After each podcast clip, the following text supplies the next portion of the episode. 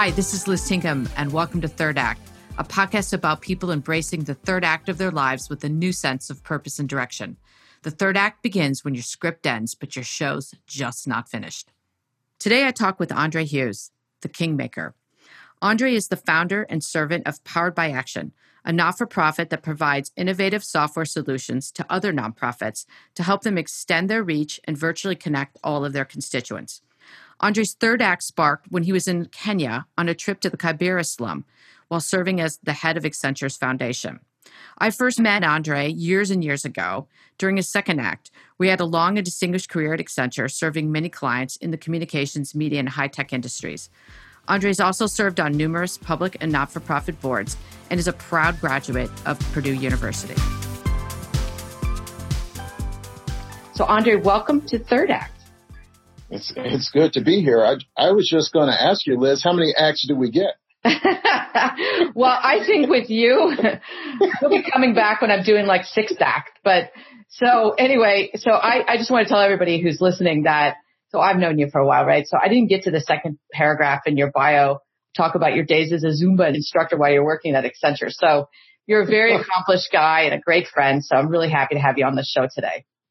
It's good to be here, and I'm not going to break out any of my aerobics. Um, but I'm happy to be here. Great. Be. So, fellow Big Tenner that you are, uh, which is another reason I love you. So, your first act was at Purdue. So, boiler up. How did how did you decide to go there, and and what did you intend to do with that degree? So, Liz, the you know in life, as you know, it's hard to kind of plan things out. And I wasn't, I, I had no idea what Purdue University was. Were you, were you and from Indiana or Illinois? No, I'm from, I'm from Chicago. That's what I thought. I'm yeah. From, okay. I'm from the south side of Chicago in a place called Englewood, but I had this opportunity to go to what's called a magnet school. It's a college prep school. You test to get into it. At that time, there weren't that many in Chicago, but one that existed on the south side of Chicago was Lindblom Tech. And it's, it's still around today. It's a very empowering school. And, and for those of us that are first generation college people, it was really the path for me and my family to get to that milestone of college. Okay. And, and so I had this this incredible counselor, Dr. Wright was his name. And I was good in math and science and as, as is a lot of people. And he called me in his office. He said, listen, I got two opportunities for you and I'm going to send you to both. One is the Air Force Academy.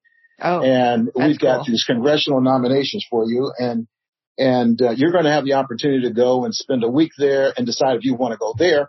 And he said the second opportunity is an opportunity at Purdue in their minor- minority engineering program and they bring minority students into Purdue. You stay on campus for about a week and uh, it changed my life.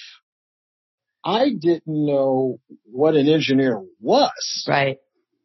And it, what was clear was that this college high school counselor, house, Dr. Wright, the high school counselor, he said, Andre, this is your ticket to opportunity.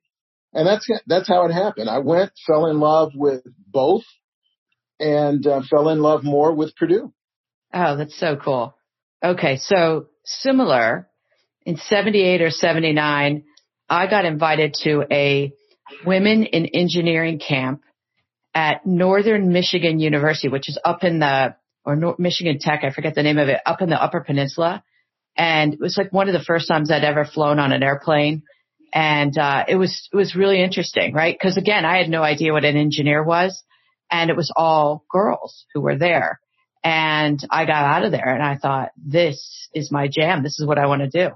So uh, it's nice to know that there were opportunities for both of us back then. So you get to Purdue and end up with a degree in mechanical engineering. Is that correct? Industrial engineering. Yeah. And what are you going to do with that?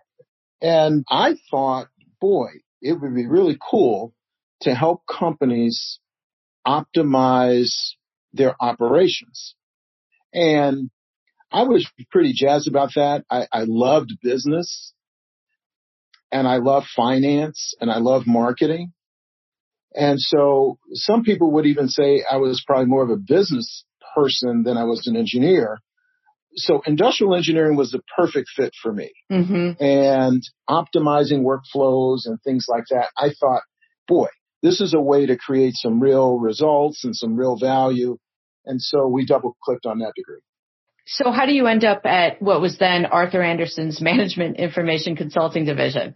So this is a, a longer story, but I'm gonna make it real short. Okay. Um, there was there was this much like Dr. Wright at Lindblom in high school. There was this dean by the name of Dr. Cornell Bell. And Dr. Cornell Bell was this exceptional, larger than life human being in my life. And Dr. Bell was over in the School of Management. And somehow we met and really connected and um, built an incredible relationship. And, and he became, you know, the next big non-family member to provide counsel, mentorship, sponsorship, big word, uh, for me. And so he introduced me to this vice president at AT&T. And I'll never forget how he did it. He called me to his office and he said, you know, make sure you're here on time. And he called this vice president from AT&T to meet with the two of us. And, and sitting there after the, the pleasantries, he just said, uh, uh Roscoe, Andre is the person that you're going to hire. Oh I mean, God. he was a, he was a king maker. Dr. Cornell Bell was a king maker. And he's, and Roscoe says, well, Dr. Bell, we don't normally take bachelor's degreed individuals into our management development program at AT&T. We, we want you to have an MBA. And he says, this guy is the guy. And he consummated that employment opportunity for me at that moment in that room. So I ended up going to AT&T, was there for about four years. Okay. Which, and then what? on to MCI. Okay. And then I'm getting my MBA from Booth, University of Chicago Booth. Right. And I meet a partner at Arthur Andersen who, who says, we're starting a network consulting telecommunications business and we don't have anybody that understands it. that would have been the understatement. and so that's how it started, Liz. I interviewed with, with them and we fell in love with each other. And, uh, therein lies the, my start in the management consulting division of Arthur Andersen. Yeah, which then becomes Andersen Consulting and then on to Accenture. So, oh, that's great. That's so cool though that that professor basically was a, a professor slash advisor kind of really the sponsorship word is a good one to say you're going to make this guy an employee because that's going to work out I, well for both of you. Yeah, I trust him. I know him. I trust you and I know you and you, you both know and trust me. There was this, this other partner that you might remember, Michele Liberato. Mm-hmm. Yeah, um, I remember him. He, he ran Italy for Accenture and Michele would often have me fly into Rome or Milan and he would sit me down with Telecom Italia and one of their senior executives and Michele would do the exact same thing that Dr. Bell did. And just two phenomenal individuals that you, you just can't underestimate the power of relationships and how those relationships, when leveraged on your behalf, you know, will change you know, dimensions of all of your next steps. I think the lesson as well that I know you're phenomenal at is now that we both and many of our listeners are in positions to be the kingmaker, make the kings, right? Or the queens. That's and right. I, I know you're a big stewardship person. I am too. And to the extent that I, I have literally told people, this is the person for you. Take it. Trust me. This is all going to work out. And uh, that's it's really nice to see people early on in careers doing that for people, and we need to keep doing it. You were one of the first to lead a big functional practice within all of our industry groups. And that's, I think that's where I came to know you. We did a couple projects together, which was fun. So I have a, just a funny story to share about you, but because it's going to be related to where I'm headed with this whole podcast, which is I had a meeting with one of my clients that I invited you to. It was a network discussion of some sort. And I had it because I'm so type A, I had it completely scripted. I'm sure I had name tags on everybody's seats. You know, I had it planned down to the minute. Kathleen O'Reilly was with me, if you remember her. And I do. Coming in the middle and you were just going to say a few words and, and you don't say just a few words. You say like, I don't know, 15, 20 minutes worth of words. And I'm dying in the back because you're throwing my whole meeting off like by the minute. and I have to step out. I'm so pissed off at you. And lo and Kathleen comes out to kind of comfort me and she's like, what's going on? We're way off plan. And I go back in and the entire audience is in rapture of your words, right? They're like all, I, I called it the Pied Piper meeting and I learned a valuable message, a valuable, you know, learning from that whole thing, which was you had them, you know, you painted a vision that, that my meeting wasn't painting. I mean, I think I had the mechanics, but you came in and really laid out the vision and the meeting changed after that and it was fine right? And you've always been a great one to be able to do that, but you were, you were just so inspiring to that group. And it was something that I kind of needed to learn at that point in my career. And uh, you got me to do it, even though I was really pissed off at you at the moment. I'm glad that turned out. it totally did. It totally did. Kathleen and I scratched our heads later, like, we gotta learn, what's he drink every morning for breakfast? Like, oh my God. Mean, God, where does he get it? Like, that charisma. Okay. Anyway, so superstar you are. Your career advances. You run several P&Ls. Then the head of, I think it's a U.S. practice, right? Steve Rohleder asked you to take on the human capital role. Talk about that. Yes. Steve was our chief operating officer. Yep. And Steve and I had worked together. Great guy. Yeah. Um, years ago in, in Austin, Texas for about two and a half, three years. And so we knew each other really, really well. We were great friends. And Steve says, Andre, we really need, need to ask you to do something that's, that you've never done before in your career. And we, we need you to do it with our people. And they had come up with this new role called human capital. And it had a lot of things in it. It had things like working with external affairs in DC with legislators. It, it had uh, social responsibility that was linked to the Accenture Foundation. And then it had human capital strategy, different than HR, which is how do you plan Accenture for the future? What type mm-hmm. of skills we need? What kind of people we need? And then it had D&I, diversity mm-hmm. and inclusion in it. And so it was it was a collage of things. And he said, "Look, we need you, we need to pull you out of the business and have you do this this role." And I was like, "I don't know, Steve. This doesn't sound all that great to me. Is, is this eh, what did I do wrong?" I would have thought the same thing because who wants to get pulled off a P&L? Yeah, it's of death. Yeah, that's that's what I had been taught. And I, I came and I talked to um, my wife and some of my close friends outside of Accenture, and they were like, "Oh, Andre, this is this is the kiss kiss of death. Don't go for it. Don't go for this ropey dope. Tell them turn it down, turn it down."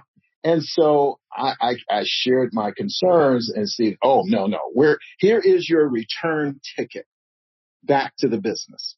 You're you're in and out in two years tops, and uh, but we need your help." And that's kind of how it started and uh, it was focused on the U.S. So I would be the human capital lead for the U.S. for those responsibilities, and I would report to uh, Peter Nanterme, who became the CEO of Accenture. Mm-hmm. And so um, that's kind of how how it all started. And boy, I had no idea how this job was tailored for me. You know, as a, as an African American male, starting off in Chicago, on the south side of Chicago, very, very, very humble beginnings. Mm-hmm. And so to, to go from A to J to M, I mean, it, it, it was a, it, it was tough. Mm-hmm. And as I shared earlier here, there were some key people like Dr. Wright, Dr. Cornell Bell, amongst others who, who were key to making uh, that progression for me work and, and work in an optimized way. And so I was inspired by these men and women. And I was very thankful for what they had done for me. It was very clear. I remember after my first paycheck at AT&T, I, I, I invited Dr. Cornell Bell and, and Roscoe Young to dinner at the Ritz. And oh I my gosh. Very and nice. I paid for it. Yep. And I was just very, very thankful. And so here was an opportunity. I had built, mm, I think you could say somewhat of a platform at Accenture. And being in the global role, you're kind of known all over the place, especially when you travel as much as I did. But, you know, you build this platform so you, you acquire a voice and people listen. And so now you have an opportunity to maybe use that voice for something more than your personal success. Now you have an opportunity to use that voice to create significance for someone else mm-hmm. or success for someone else. That's my definition of, of significance. So I, I leaped, you know, just, just like I do every job and role, you know, I, I whole body in. Mm-hmm. And, um, Steve told me, he says, look, Andre, before you do anything, I want you to go around and talk to our people everywhere. Take three months. Go talk to them. Don't create any plans. Don't formulate any strategies. Go talk to our people. And, um, and what I did, oh boy, I was just blown away by what they said and mm-hmm. what they, how they felt. Long story short, they, they touched my heart mm-hmm. and, and so I gave them my heart and I did everything I could with the voice I had to change the circumstances for all of our people in the U.S. and, and really our people around the globe.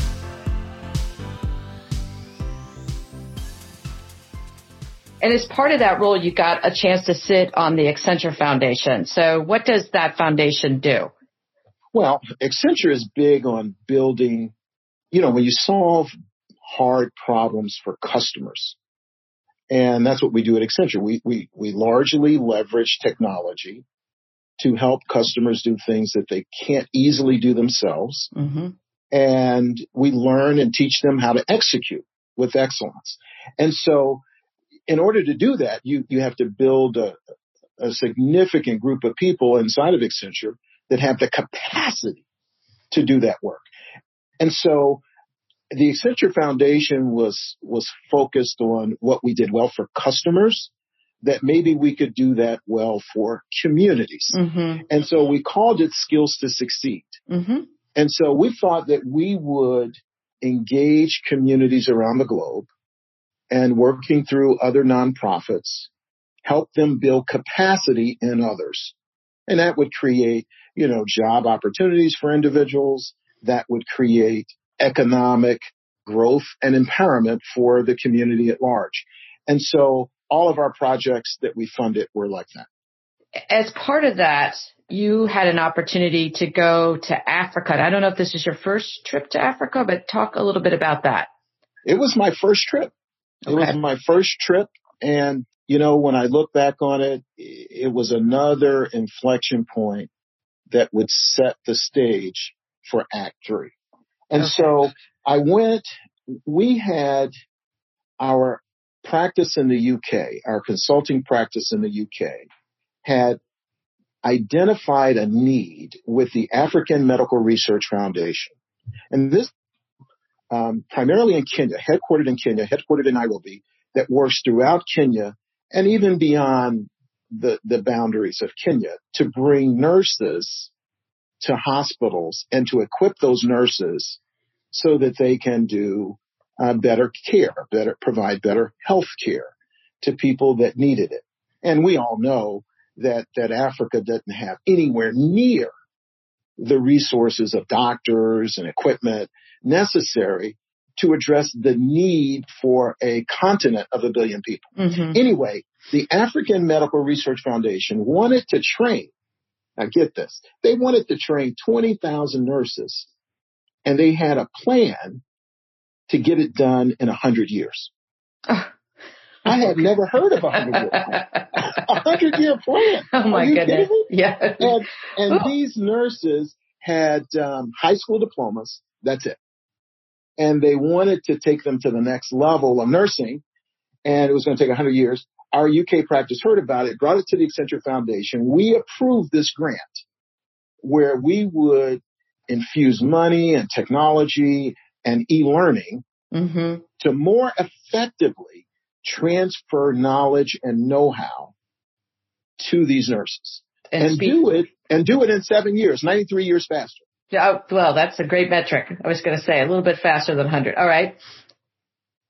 And so I was um, I was put in charge of that grant, and what what an incredible organization! I went to Kenya to speak at the graduation of the first 89 nurses, not 90, 89 mm-hmm. that graduated in that program. And I spoke at the graduation and, um, I had, I hadn't seen anything like first the continent. I mean, the beauty with its challenges and poverty. But in this particular instance, the families, the thousands of people that came, they couldn't all fit in the, in the auditorium. The auditorium was big. Mm-hmm. And so there was this, this outside area where there were tents for them and, um, they were just elated.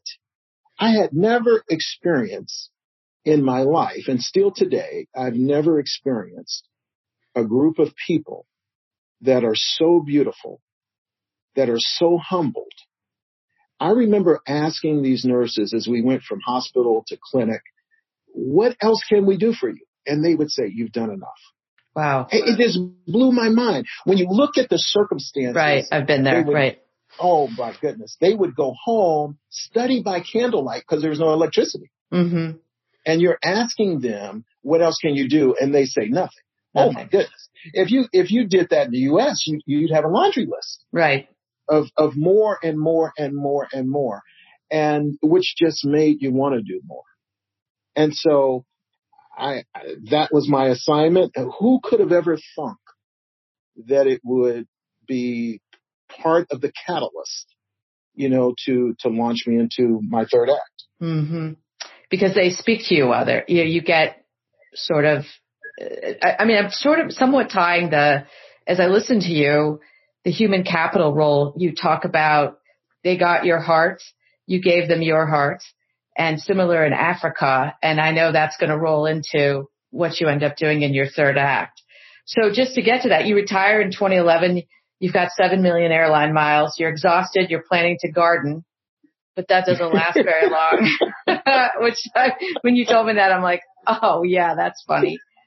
Never known you to sit still for more than 30 seconds. Um, so you found Powered by Action, which so tie those together.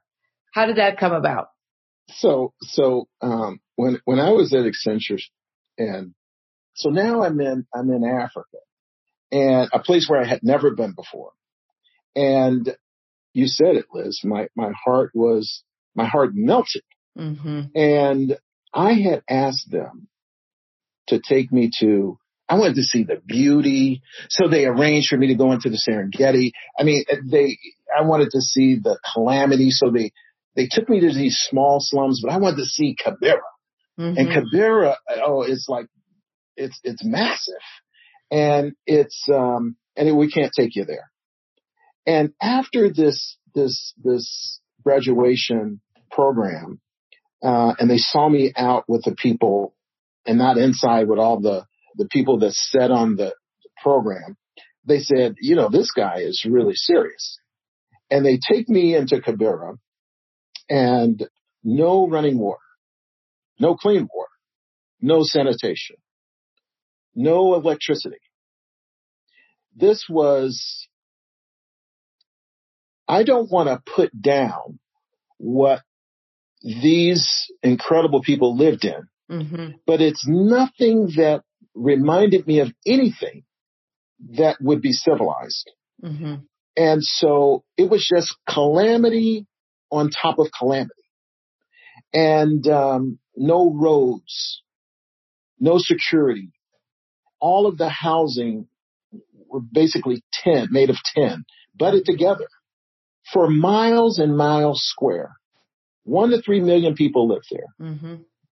And my heart just melted. And it melted long enough for, for God to speak to me that day. And I became inspired to do something more. And I could hear this vision around now it's time for you to come work for me. Mm. And, and this is what I want you to do. And it was all about how do you bring together? These were the, this was the instruction. Bring together the resources that already exist, but they operate in a very disparate way. So their full potential of solving the problems that individuals like these people need, they don't get solved. Mm-hmm. So it was, it was an inspired vision of uniting resources, uniting those resources and then making those resources accessible. Mm-hmm. And so you're right. I, I, had no intention of ever starting a nonprofit. It never even crossed my mind. and, um, and, and every intention after millions and millions of miles and incredible meetings and things that we did together at Accenture, I was ready at, at 50 to, to just, uh, do nothing. Mm-hmm. I didn't want to go play golf. I didn't want to, until this, this inspired vision. And ever since then, it has captured my uh, attention 24 7.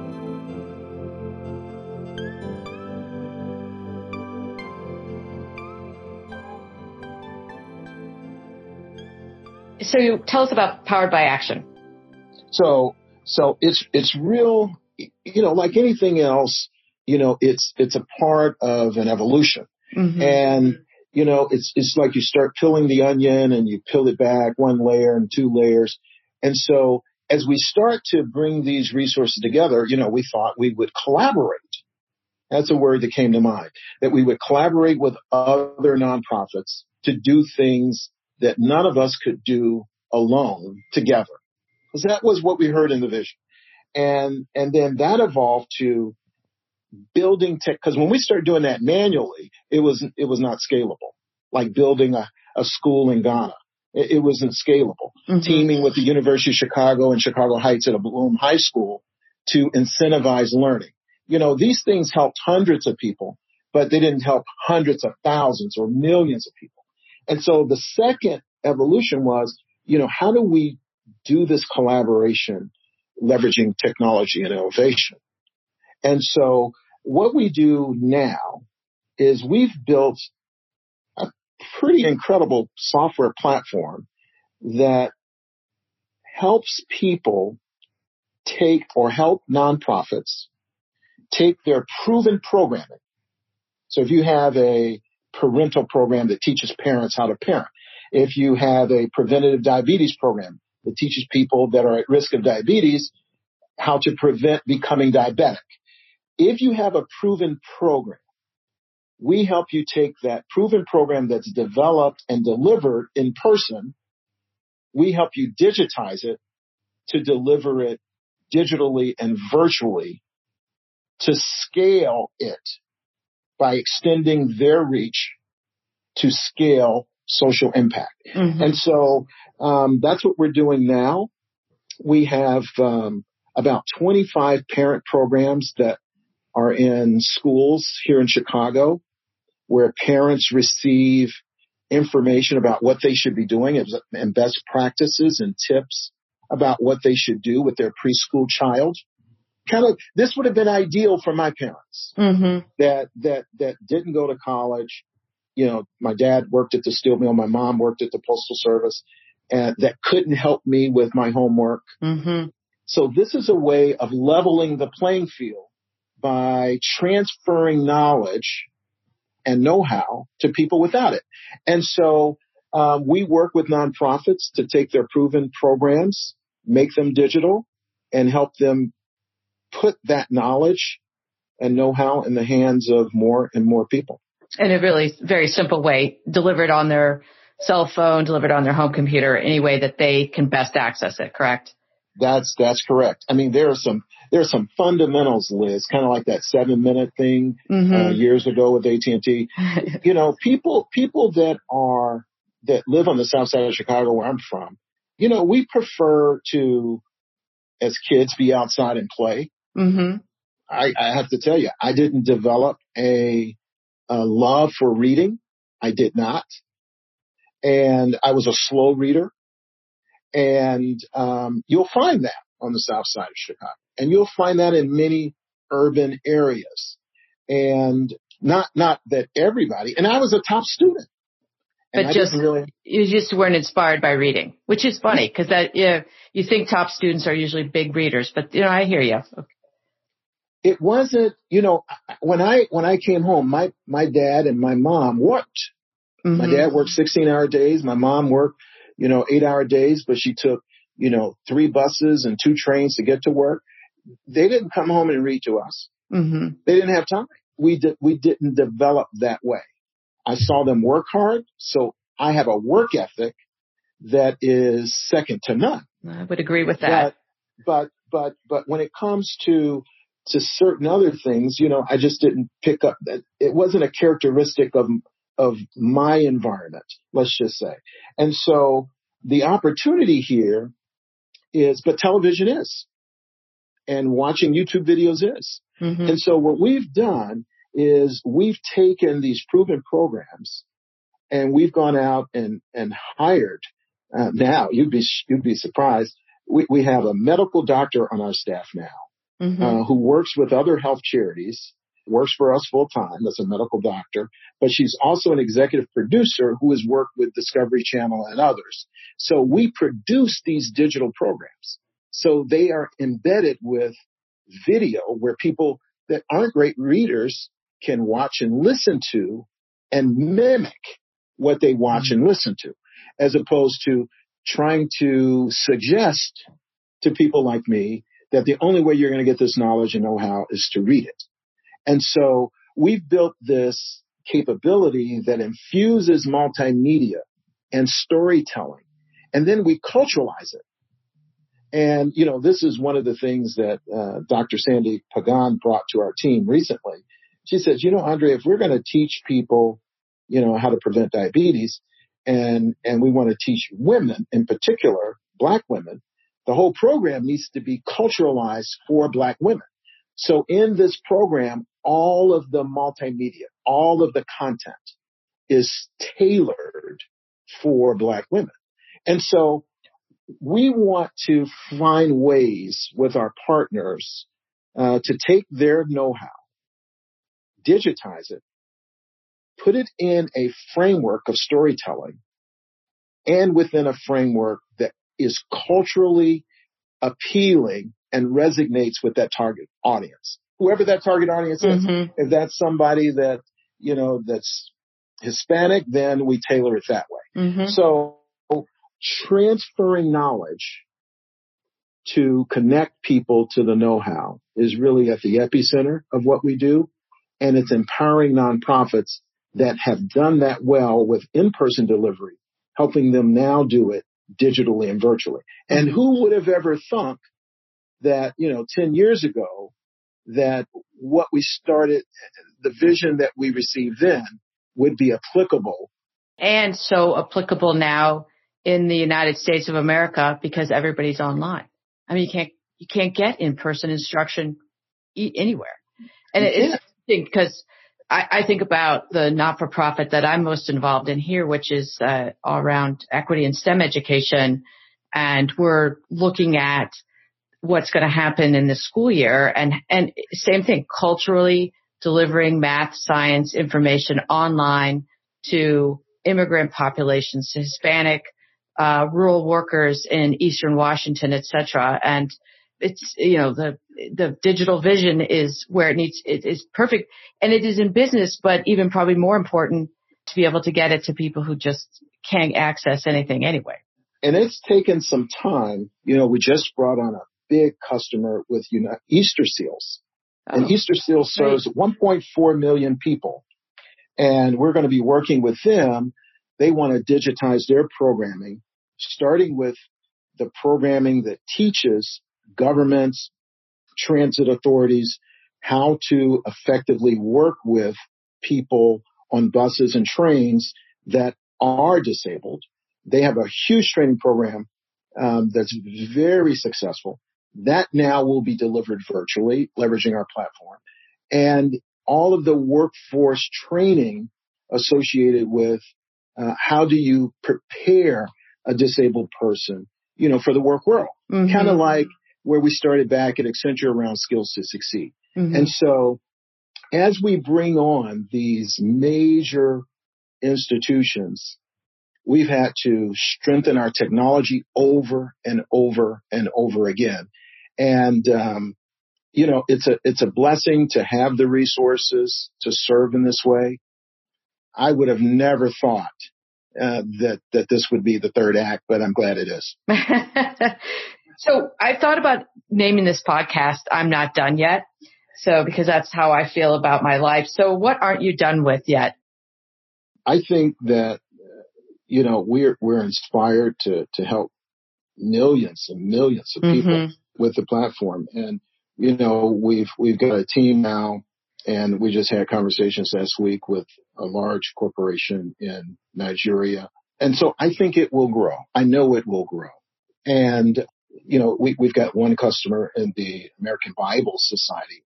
I mean, they pass out Bibles and now they have a healing trauma program. Wow. And they want to, to work with us to reach a hundred million people by 2026.